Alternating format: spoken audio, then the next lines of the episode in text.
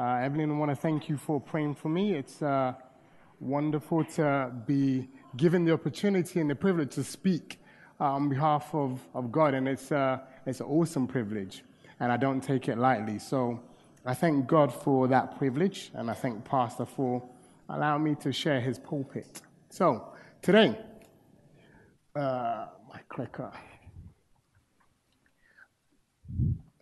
God has impressed me to, to share a word, and the word comes in three simple statements. God said it, I believe it, and that settles it. So I want to speak on faith, and I pray that you'll be encouraged as a result of this sharing. So uh, we just pray, but it's always good to pray. So let's just bow our heads for another word of prayer.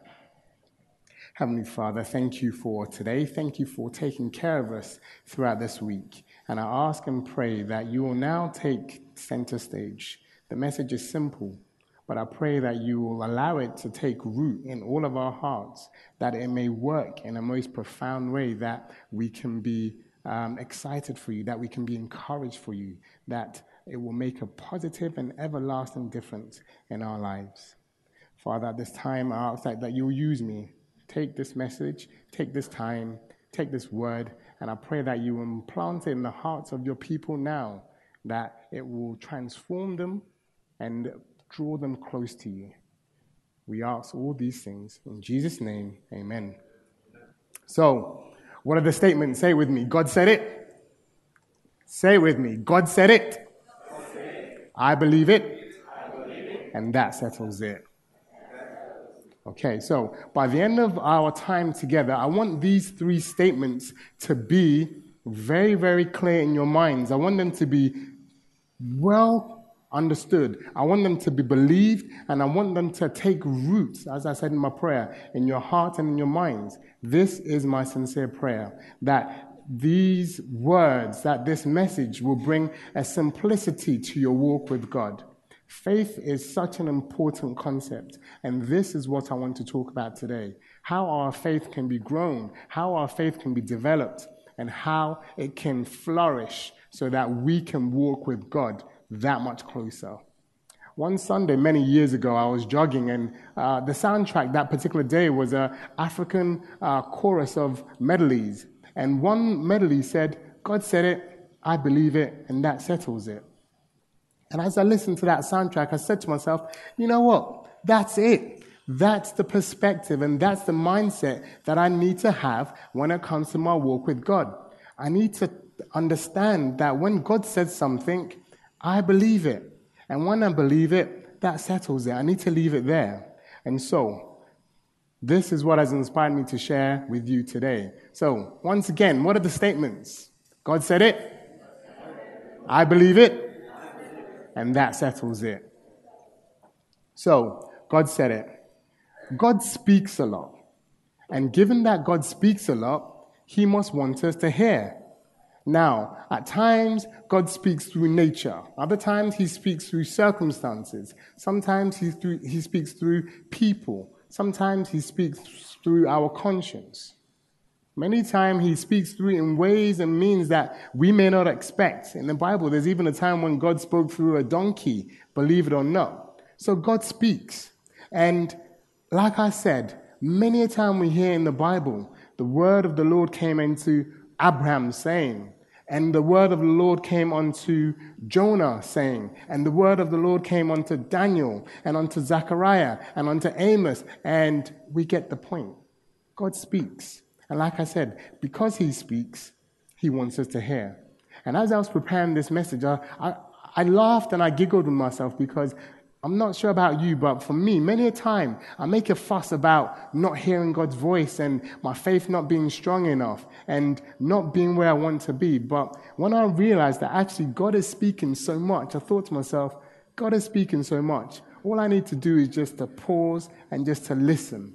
And when I do pause and when I listen, the, the impress on my heart is how powerful God's word is.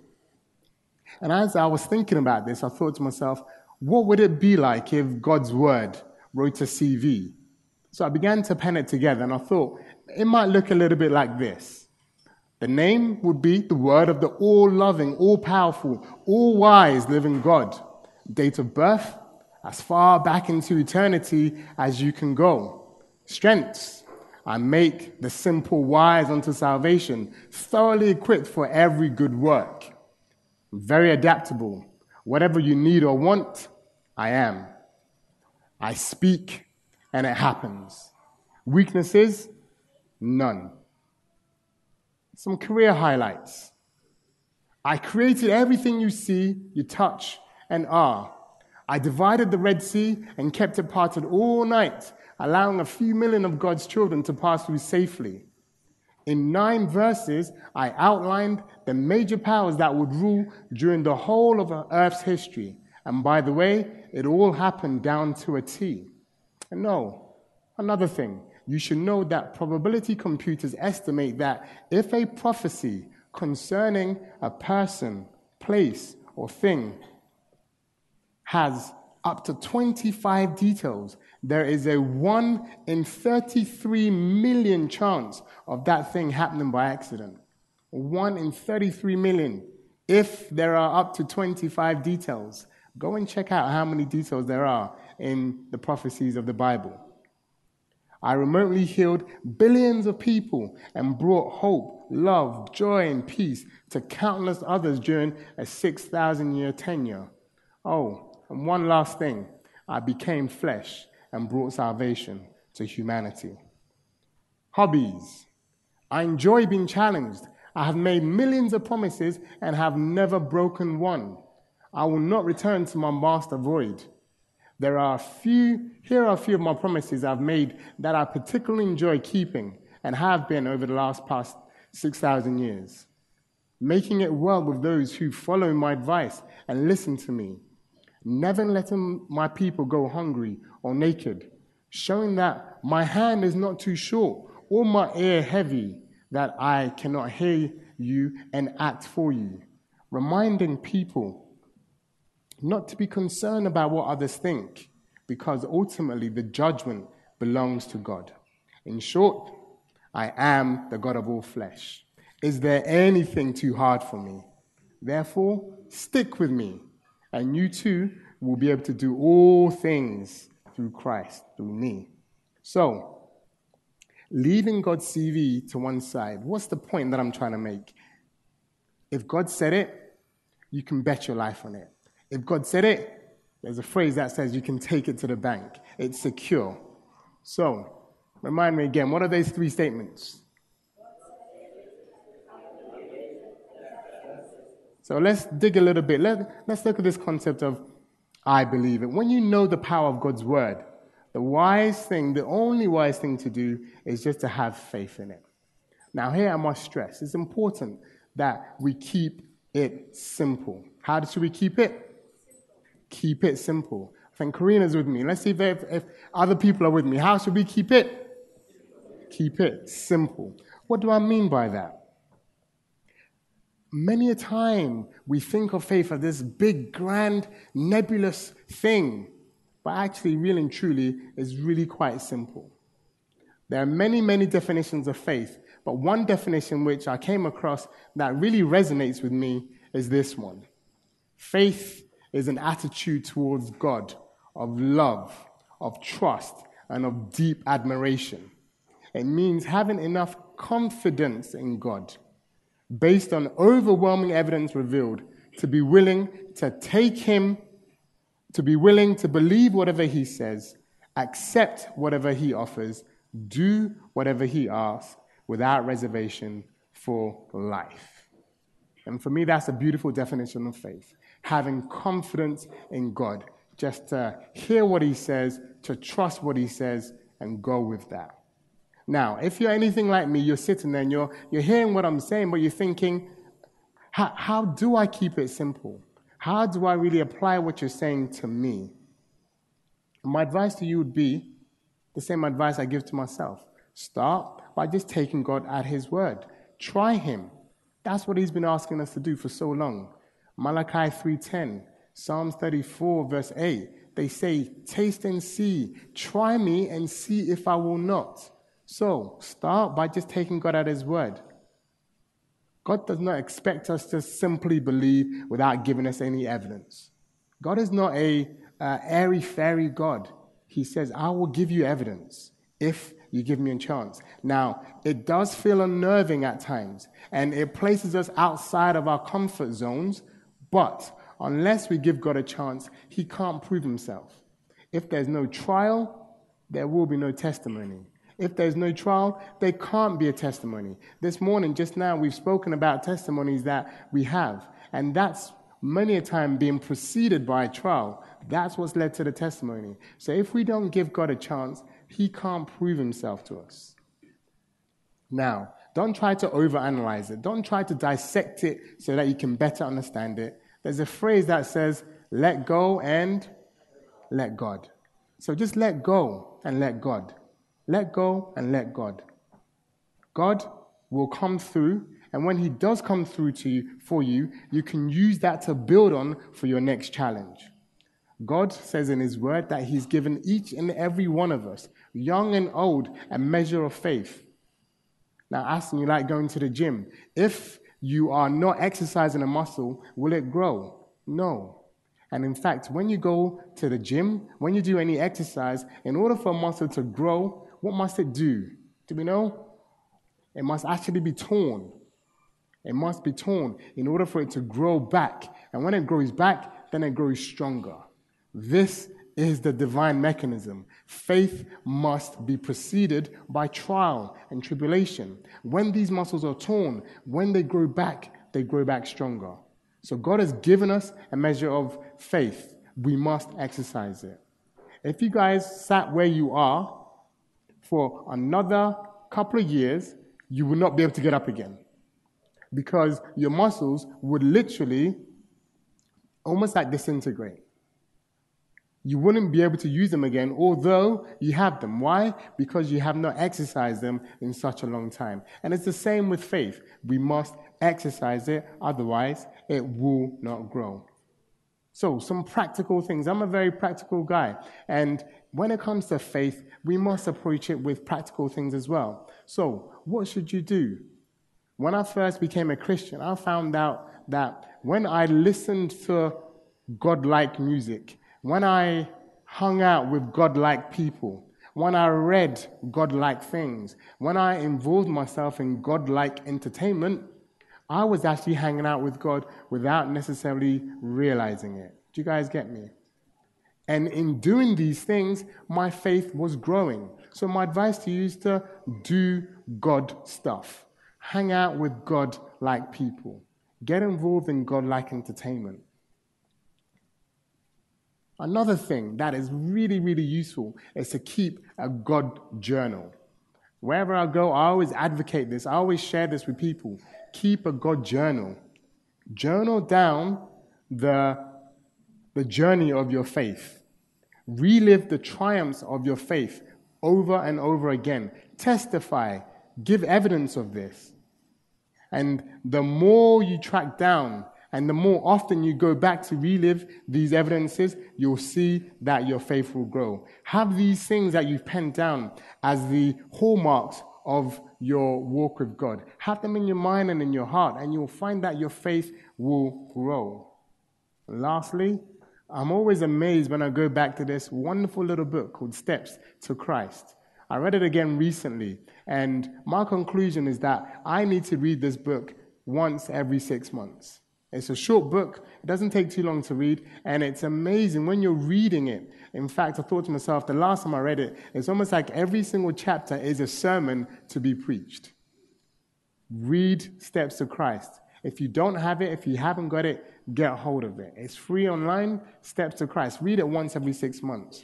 And as I was pondering this and thinking about this sermon and about faith and how it can become more tangible, a concept came to my mind, and I labeled it the art of faith. What do I call it? The art of faith. But I'm going to start with T and work backwards. What is the art of faith? Tangibility. The T stands for tangibility. What do I mean by that? With day to day things, with temporal things, there's an element of real tangibility. There's an element of real personal experience, which is repeated severally And over time, that builds confidence, which is faith. I work at a school, as I was saying just now, and over the past 16 months, I've been working there for 16 months, and guess what? 16 times they have paid me. If there's been any issue, I've been able to go back to them and say, What happened here? And they've been able to explain it, and I've, I've been able to understand the situation. 16 times they have paid me. 16 times I've seen it appear on my bank statement. 16 times I know that my money is in the account and I can use it as I need to. And there are times when I think to myself, this is a real tangible experience. As I was putting this sermon together, I thought, this is a very tangible experience. It's almost like there's no need for me to have faith that my work is going to pay me. Do you guys get where I'm coming from? Why? Because they've done it before. I've seen it. I trust it. In fact, many people in my workplace, they're always counting down the days. I find that I don't do that. When is payday? When is payday? We know when it is. The 26th of every month, either that or the last Friday of the month, and it will come, sure enough. So I ask myself, why is it that I trust my work, but I don't trust God?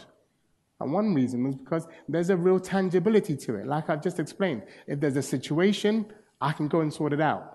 Many times I've seen it appear on my bank statement, and therefore I have evidence of it. And I thought to myself, isn't this the same with God? Isn't this the same with God? The more and more I look back on my situations with God, the more solid my experience is. The more experiences I have with God, and the more I look back, the more solid and more tangible my faith becomes. Is everyone with me? So, there's a need to look back. There's a famous Ellen White quote that says, "We have nothing to fear for the future except we except as we shall forget the way the Lord has led us and his teaching in our past history." Essentially, there's no need to fear the future unless you forget how God has led you in the past. Amen. So, this is where the God journey God journal comes in. Look back and look back often. Next, rationality. Faith and fear are polar opposites. What did I say they are? They're opposites. Fear is something which grips humanity in its clasp far too much, far too much. Do you know? In fact, let me ask you guys how many times do you think the Bible talks about do not fear. How many times? Have a guess. Go on. How many times is the phrase do not fear? How many times does that come up in the Bible? Did I hear 10? 200? Many times. Many times is definitely the correct answer.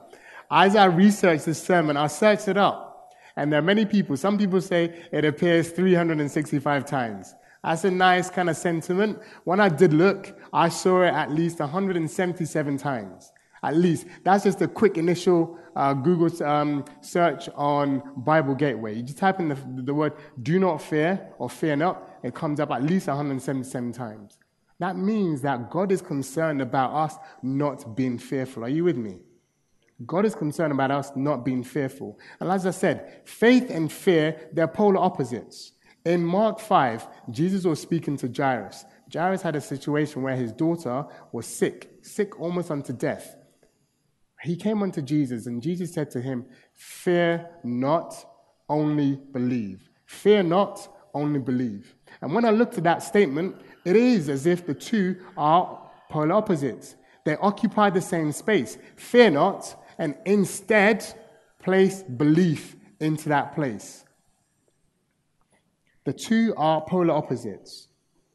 In 1 John 4:18, the Bible says, "Perfect love casts out all fear."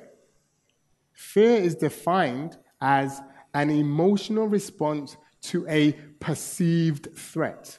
An emotional response to a what? Perceived threat.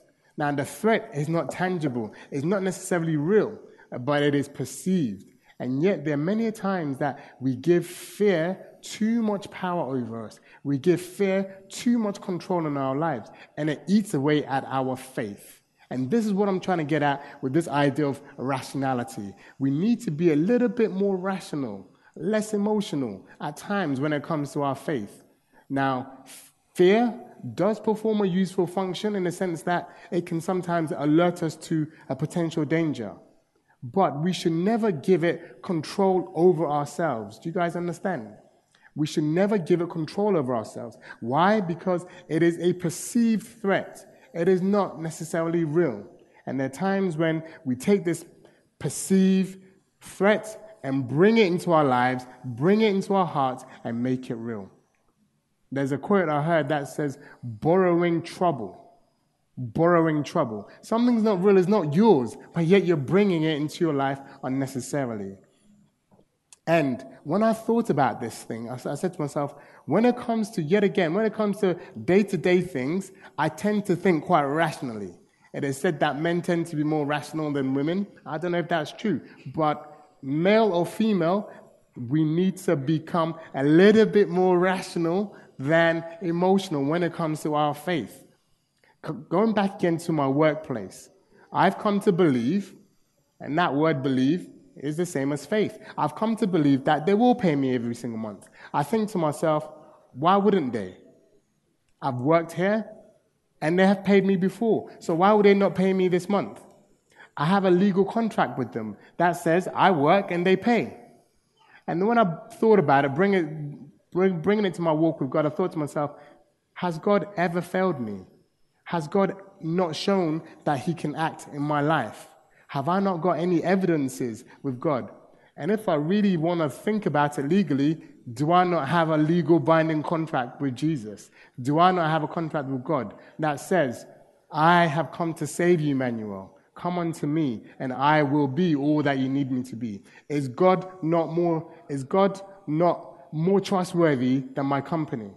And yet, when it comes to my company, I'm quite rational, quite logical, quite trusting. But when it comes to God, I'm nervy, despite the fact that He's come through for me before. And so I say to myself, let's be a little bit more rational. When I think about God, God is the most powerful being that there could be. Amen? And at the same time, He is the one that loves me the most. And so, if I've got the most powerful being who also loves me the most, why do I need to fear? Would God not do what is within His control for my good? I've been blessed with a beautiful little daughter, and with all my heart, I love her. And if there is something within my control and it's for her good, you can guarantee that I'm going to do that thing. And God says that as far as the heavens are above the earth, his ways are far above mine. His love for me and my daughter combined is just unimaginable. He loves me more than I can love myself. He loves you more than you can love yourself. And he is the most powerful being at the same time. So you have the most powerful being on your side. Why do you need to fear? Now, I'm going to share it. I was a little bit dubious about sharing it, but I think it fits. Uh, when I was about, I don't know, I was about 12 years old. I was in the UK and uh, I left my house with my cousin and went to another area close enough to our house. Uh, and there was a boy who was uh, a little bit naughty, a little bit troublesome. He's called Toby. We went to an area where, close to where Toby lived. I was sitting on a swing and Toby is younger than me. He's about two years younger than me. And he had the nerve to come up to me to tell me to get off the swing. There were other swings around, but he was telling me, get off the swing. I said, of course, I'm not going to get off the swing. So we're in this little interchange. And I'm telling Toby, no, I'm not going to do it. He's telling me to do it. And I looked up and coming towards the park, Toby lived literally just opposite the park. So if the swing is here, his house begins where the curtains are. So he's that close. And I see coming out of Toby's back door a figure which is bigger than me. Okay? At that time, it looked like Aston size. And so I'm thinking, okay, hmm, this is the reason why Toby's been a little bit more confident than normal. So I said to myself, all right, Toby, clearly you want something, right? I'm going to give you that thing, but I'm not going to give it to you here. I'm going to go home, call my bigger brother, who's about the same size about, as your cousin, and then we'll see. Toby says he wants to fight me. He physically said, I want to fight you. So I said, okay, fine, let's fight. But we're not fighting here. I'm going to go home. So I went home. My home was about 10, 15 minutes walk. I told my older brother, this is what's going down. My brother said, all right, let's go. so I'm walking back towards Toby's house. I meet him halfway between my house and his house, and it went down. And Toby went down. Why did Toby go down? Because I knew that this situation I can handle. But Toby had something that I didn't. Toby had backing that I didn't have. And so I went to go call my big brother. When I had my big brother behind me, all right, we're good now. Why did I tell you that message? We've got the biggest brother behind us. We've got the biggest backing behind us. So why do we need to be fearful when we have these situations? If you know who's got your back, you know that he can help you handle whatever situation you're going through. Do you guys understand? So, there's an air of rationality that we need to bring to our faith situations. There was a time when I was in an airplane and I was flying. And as we were above the clouds, it was so bright and so sunny. And we literally came to land and we just went through the clouds and we landed in the airport. And as we landed, it was just like today, cloudy and gray. And I thought to myself, isn't that amazing? Just above the clouds, the sun is shining so bright. But because there's a layer of cloud, I can't see the sun. I can't see that it's so bright.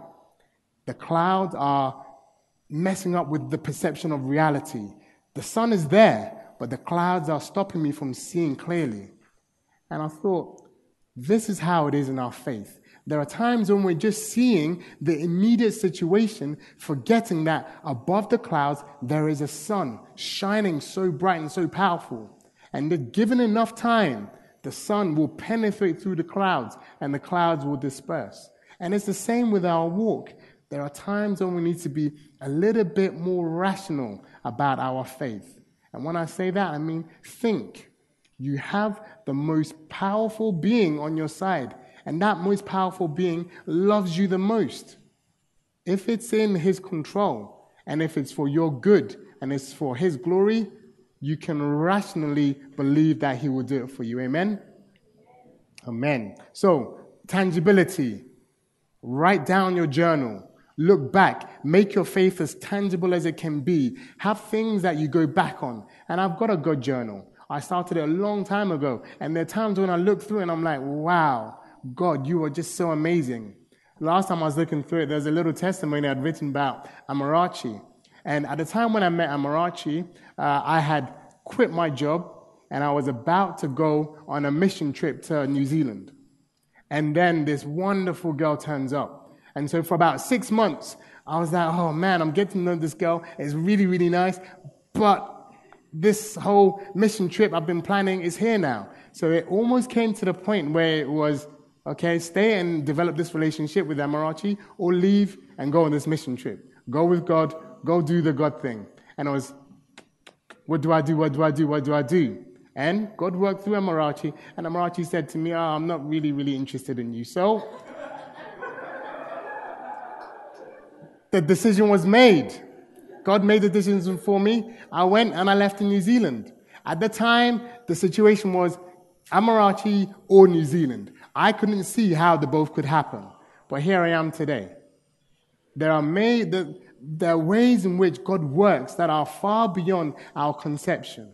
And so we need to have a rationality about it. We need to have a tangibility about our faith. And one more thing we need to have is an accountability about our faith. An accountability. And by that, I mean, don't let it be just your mind and your voice that you hear talking to yourself all the time about your situation. Don't let it just be your voice that you hear. Because many a time, we, when we talk to ourselves, we end up in what's called circular thinking. We're going around in circles getting nowhere. And in fact, it's not just circular, it's a downward spiraling circular motion where we keep on thinking, oh, God's not going to come through. God's not. And before you know it, we're in a real depressive state.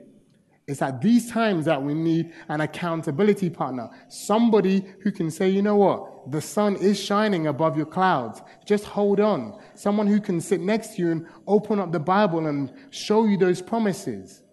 Go with me to Isaiah 41. Isaiah 41, verse 10. One of my favorite verses in the Bible. When you're there, say amen.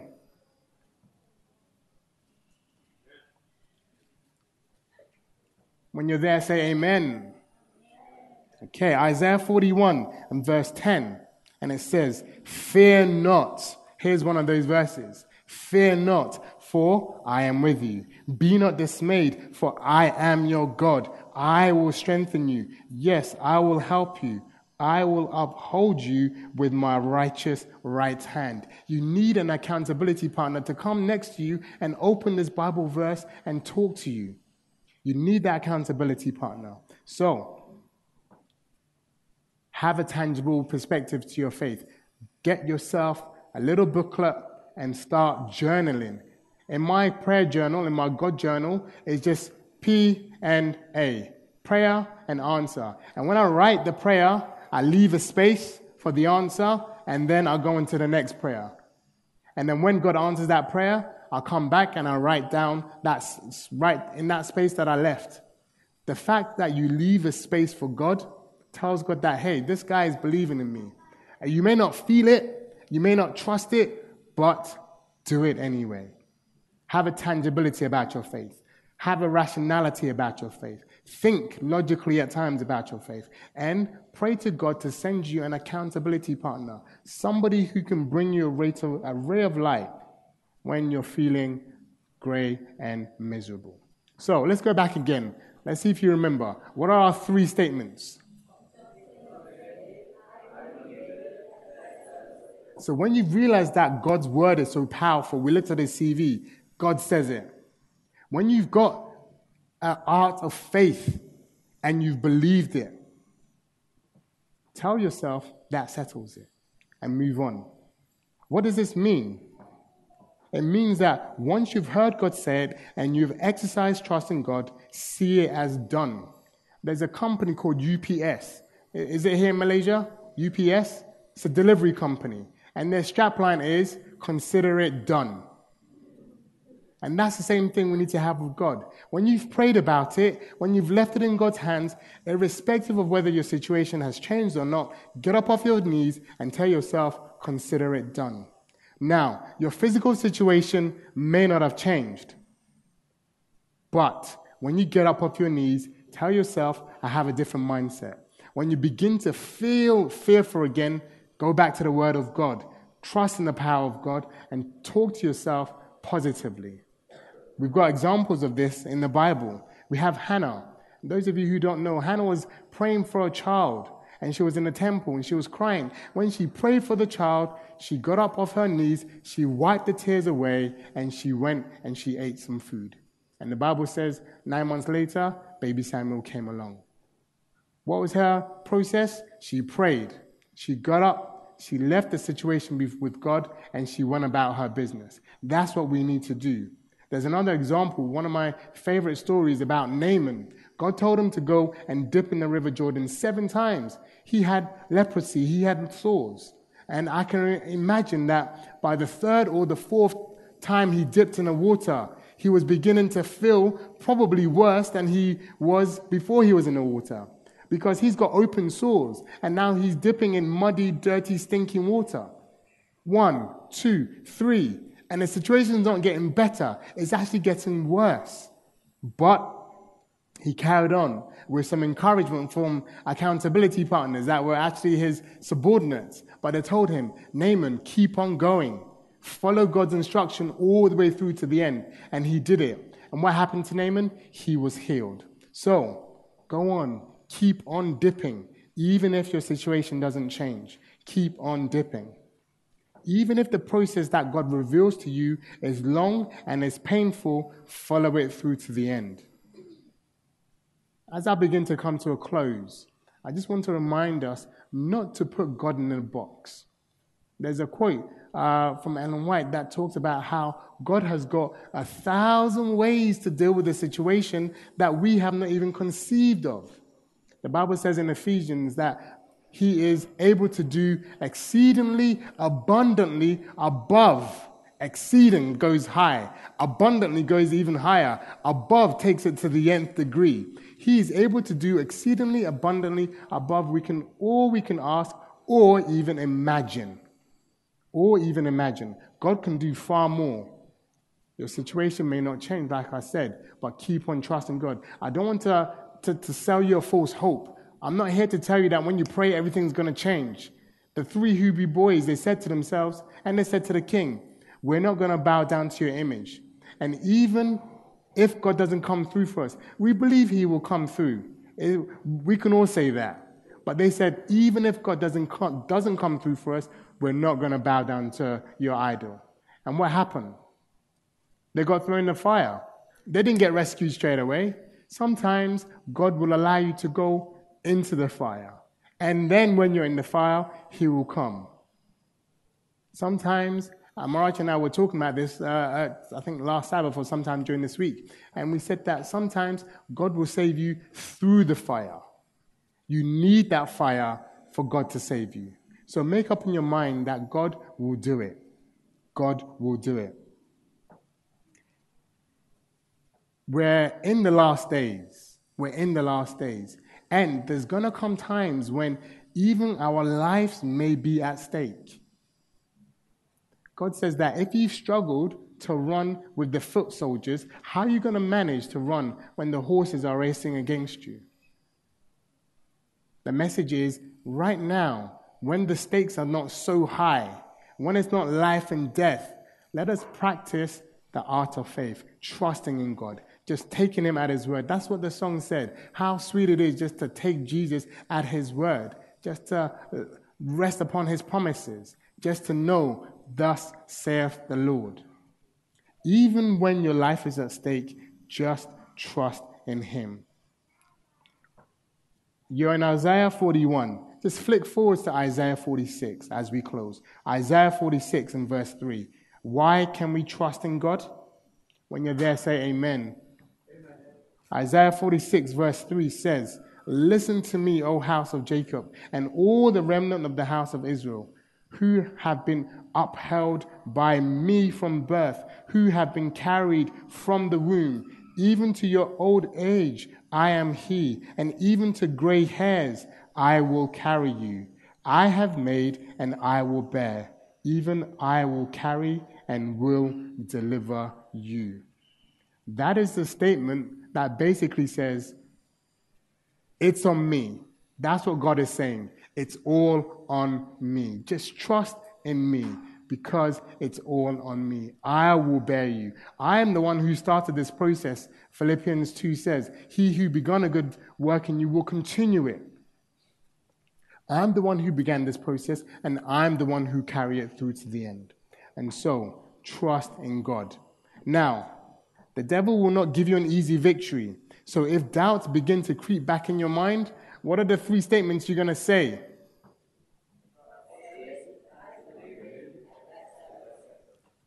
Finish. And so I now ask you to place these three statements in your mind and in your heart, along with the art of faith and trust in Jesus. Amen? Amen. All right.